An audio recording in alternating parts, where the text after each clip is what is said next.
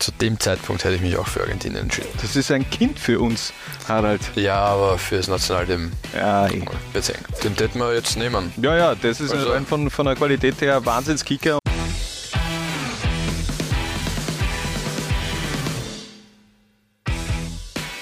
Laula 1 paniert und nimmt heute Österreichs verlorene Söhne genauer unter die Lupe, also Kicker, die im Grunde auch für das Nationalteam hätten auflaufen können, aber es dann aus den verschiedensten Gründen nichts geworden ist und den Start macht dabei Harald Marco Maric. Wer ist das eigentlich? Marco Maric ist ein ehemaliger Rapid-Torhüter, der ähm, Anfang der 10er Jahre äh, im Alter von nur 18 Jahren damals schon unter Zoki Barisic sein Debüt im Rapid-Tor gegeben hat. War ein großes Talent damals, äh, Eigenbauspieler des SK Rapid.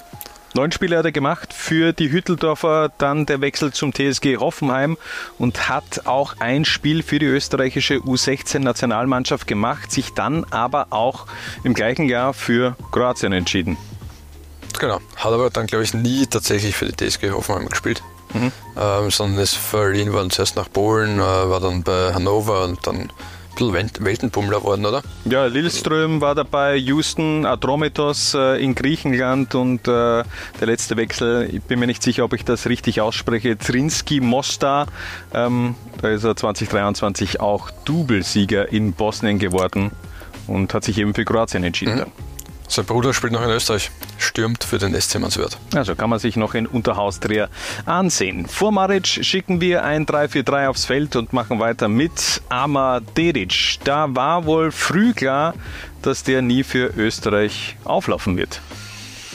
Dabei ist er ein Wasch, also waschechter Österreicher. Der ist Ja. in, in Salzburg in Zell am See auf die Welt gekommen, ist in der Steiermark aufgewachsen, in der Jugend des SK Sturm und dann in die Akademie des FC Red Bull Salzburg gewechselt. Aber frühzeitig dann auch äh, schon entschieden, ab der U16 für die bosnische Nationalmannschaft gekickt und äh, für die Kampfmannschaft dann 2022 gegen Luxemburg äh, sein Debüt gefeiert und erstes Tor knapp ein Jahr später gegen Island. Den hätten wir jetzt nehmen. Ja, ja, das ist Also- von, von der Qualität her Wahnsinnskicker und ähm, wäre eigentlich aufgelegt gewesen, dass der eben in den nächsten 10, 15 Jahren die Seite dabei ackert. im Außenverteidiger österreichischen sind eher rar gesät. Ja. Ja, mittlerweile schon. Neben Dedic ein weiterer Kicker, der bereits früh eine Tendenz erkennen hat lassen mit Mert Müldür. Genau, äh, auch er Rapidler, auch er Eigengewächs des SK Rapid, ähm, hat den Durchbruch geschafft und ist dann sehr bald für fast 5 Millionen Euro in die Serie A gewechselt zu Sassuolo. Ähm, er spielt inzwischen in der Türkei bei Fenerbahce, hat aber, was hat er, fast 100 Serie A-Spiele, kann sich schon sehen lassen, aber auch sich sehr früh für die Türkei entschieden. Genau, nie ein Spiel für die Nachwuchsteams Österreichs gemacht und dann ab der U17 bis zur Kampfmannschaft eben aktueller Nationalteamspieler der Türkei Mert Müldür. Und wir komplettieren unsere Dreierabwehrkette mit Yusuf Gazibegovic. Da können wir im Grunde Copy-Paste machen äh, von der Story von Amadedic gefühlt. Mit, ja, genau, mit dem kleinen Unterschied, dass der halt immer in der Salzburg-Jugend war und dann als äh, Erwachsener erst zum SK Sturm gewechselt ist. Genau, also der auch ab der U16 schon für Bosnien gekickt, im Grunde eben auch Österreicher, aufgewachsen in Österreich und ähm, hat dann im Juni 2021 sein Debüt für Bosnien gegeben und äh, wurde eingewechselt ähm, gegen Montenegro für Darko Todorovic. Dafür nehmen wir, nehmen wir ihnen jetzt dann einfach einen Goalie weg, oder? Den Bosnien. Ja, wieso denn auch nicht? Ähm, wer ist der junge Mann mit Vornamen? Warte, ich schaue schnell nach. Salko Hamsic. Äh, riesiges Talent beim FC Liefering. Der ist bosnischer Staatsbürger, soll aber jetzt äh, eingebürgert werden und für den ÖFB spielen. Ja, das wäre doch was. Aber schauen wir mal, ob er sich dann auch wirklich für Österreich entscheidet. Wir wechseln von der Verteidigung ins Mittelfeld und starten mit Moritz Leitner. Der ist mittlerweile ein bisschen in der Versenkung verschwunden. Ja. Der war in den 10er Jahren aber schon eine heiße Transferaktie und das auch für das Nationalteam. Ja, hat den Durchbruch geschafft bei 1860 München. Damals war 1860 München noch ein ernstzunehmender Verein in Deutschland. Das ein? Das ist seit nie. Ich meine, das ist noch immer eine ernstzunehmende okay. In Frage. einer hohen Liga. Ja. Stimmt, ernstzunehmend ist Ja, 1860 das ist natürlich immer. hardcore. Wobei es auch gab Zeiten, äh, Ja, ja, da hatten wir zumindest die Vereinsführung nicht ganz so ernst nehmen können. Aber das Ja. ist eine andere Geschichte. Ja. Dann zu Borussia Dortmund. Ähm, und dann echt eine gute Karriere hingelegt in der deutschen Bundesliga und äh, wahrscheinlich auch deswegen sich gedacht, er, soll, er will eher für den DFB spielen als für den ÖFB. Er ist ein gebürtiger Deutscher, seine Mutter ist Steirerin. Es gab 2008 auch ein Spiel für die U17 gemeinsam ja. mit David Alaba, mit Konrad Leimer und äh, Hermann Stadler. Aber man hat sich auch bemüht. Ich, ich glaube, mhm. Franco Foda hat sich auch 2019 dann nochmal bemüht, weil Moritz Leitner eben die Tendenz hat erkennen lassen, er will für Deutschland spielen, aber dann nie für die Kampfmannschaft gekickt hat. Und da wollte Franco Foda 2019 nochmal anklopfen, aber das wird nichts mehr. Ja, inzwischen vereinslos. Oder kann man vielleicht auch. Vielleicht das nochmal ein Anlauf in der österreichischen Bundesliga und dann über die österreichische Bundesliga nochmal ins Nationalteam. Mhm. Moritz Leitner, der ist noch nicht alt. Ja, er wird jetzt bald 31. Ja, ja eh. Entschuldigung. Das ist ein Kind für uns, Harald. Ja, aber für das Nationalteam ja, eh. wird eng. Alles gut. Einen anderen würde man in dem Alter schon noch nehmen. Ja, zum Beispiel den nächsten Kicker. Den Nebenleitner, der wohl prominenteste Name, Name dieser Anza Panier und dem traue ich schon immer noch nach. Matteo Kovacic hat sich gegen sein und für das Heimland äh, der Eltern entschieden, nämlich Kroatien. Der tut weh. Ja, Riesenname. Ein, ein Linzer Junge, ähm, der dann äh, bald einmal in den Nachwuchs von Dinamo Zagreb gewechselt ist und äh, dann eine Weltkarriere hingelegt hat. Ja, Chelsea, Real Madrid, aktuell bei Manchester City. Der war mit 17 Jahren der jüngste Kapitän damals von Dinamo Zagreb und ähm, ganz interessant, der war auch Gibt es eigentlich noch die Schülerliga in Österreich? Da bin ich. Ja, sicher. Gibt es die noch immer? Ja, sie ja. spielen nach wie vor Fußball an Schulen. Ja, nein, ist mir schon klar, aber auch, dass das so, so präsent ist. ja, ja, klar. Damals, als ja. wir äh, groß geworden sind, Harald, da war die Schüler, das Schülerliga-Finale immer im ORF und mhm. da war eben auch ein Matteo Kovacic dreimal sogar dabei, hat aber dreimal nicht gewonnen. Mhm. Als ich groß geworden bin, noch in Schwarz-Weiß. Das stimmt. Bei mir ist es das schon, glaube ich, auf, auf Facebook übertragen worden. Machen wir weiter, denn für unsere nächsten Kicker reisen wir zurück in die 90er bzw. Nuller Jahre. Aldo Duscher, ein Name, mhm. den viele noch vom Legionärscheck äh, der Sportwoche bzw. der Sportzeitung erkennen werden. Ein Argentinier, der immer auch als potenzieller Nationalteamkandidat angeführt worden ist, wenn ich das noch richtig in Erinnerung habe. Er hat österreichische Großeltern gehabt, Aldo ja? Duscher. Der war aber zu gut für den ÖFB damals. Ja, sagen wir so, er war theoretisch nie. Ich meine, ja, er war dann. Ja, 20. wahrscheinlich wäre es schon gegangen, ne, dass ja. er irgendwie seinen, seinen Pass kriegt. Ähm, aber ich meine, der hat bei Sporting, bei La Coruña gespielt, Sevilla, Espanyol. Mhm. Ähm, und halt dann danach im argentinischen Nationalteam. 2005 spätestens dann war die Hoffnung auf Aldo Ducha äh, endgültig vorbei. Ähm, fast 250 Spiele in der spanischen La Liga. Der hat auch wirklich äh, die großen Jahre von Deportivo La Coruña, ich glaube, nach dem Meistertitel erst äh, mitgeprägt, aber da hat ja auch Deportivo danach noch sehr gute Jahre in La Liga mhm. gehabt. Ja, und vor allem der hat sein Nationalteam-Debüt gegeben gegen das DFB-Team äh, mit äh, Crespo, Saviola, Riquelme, äh, Heinze, Milito, Aymar, Cambiasso zu dem Zeitpunkt hätte ich mich auch für Argentinien entschieden. Wirklich? Hättest ja. du da. Nein, nein, ich will jetzt ja nicht. Na, passt schon. Machen wir weiter. Und einen Platz haben wir im Mittelfeld noch offen und diesen bekommt Luka Sucic. Ähnliche mhm. Story wie bei Kovacic. Ja. Österreicher mit kroatischen Wurzeln. Linzer. Ja, auch wieder ein Linzer. Äh, der hat sich aber eben schlussendlich dann auch für Kroatien entschieden. Mhm, auch sehr früh, ab der U15 mhm. schon im, im kroatischen Nationalteam gespielt, Luka Sucic. Ähm, ja, auch schade, weil äh, auch ein Riesenkicker mit sehr, sehr großem Potenzial. Vor allem ein extrem kreativer Spieler. Dem, der wird, glaube ich, schon ganz gut reinpassen ins österreichische Nationalteam. Ähm, groß geworden beim SK Alkoven und dann mhm. bei Union Edelweiss auf sich aufmerksam gemacht und dann hat eben Red Bull Salzburg zugeschnappt und über Liefering dann eben auch in die Kampfmannschaft der Mozartstädter den Sprung geschafft. Luka Sucic. Die Verteidigung und das Mittelfeld stehen. Wer hätte denn in einer Was wäre wenn Welt die Tore schießen können? Da hätten wir zum Beispiel einen richtig erfolgreichen Dänen im Angebot. Brian Lautrup.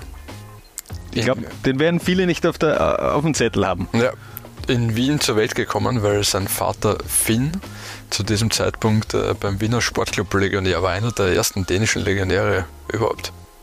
war dann, glaube ich, das erste Lebensjahr im Grunde eben auch in Wien. Ich glaube, von 1968 bis 70 hat Finn Lautrup in Wien beim Sport Genau. gekickt. Hm, zwei Jahre lang, ja.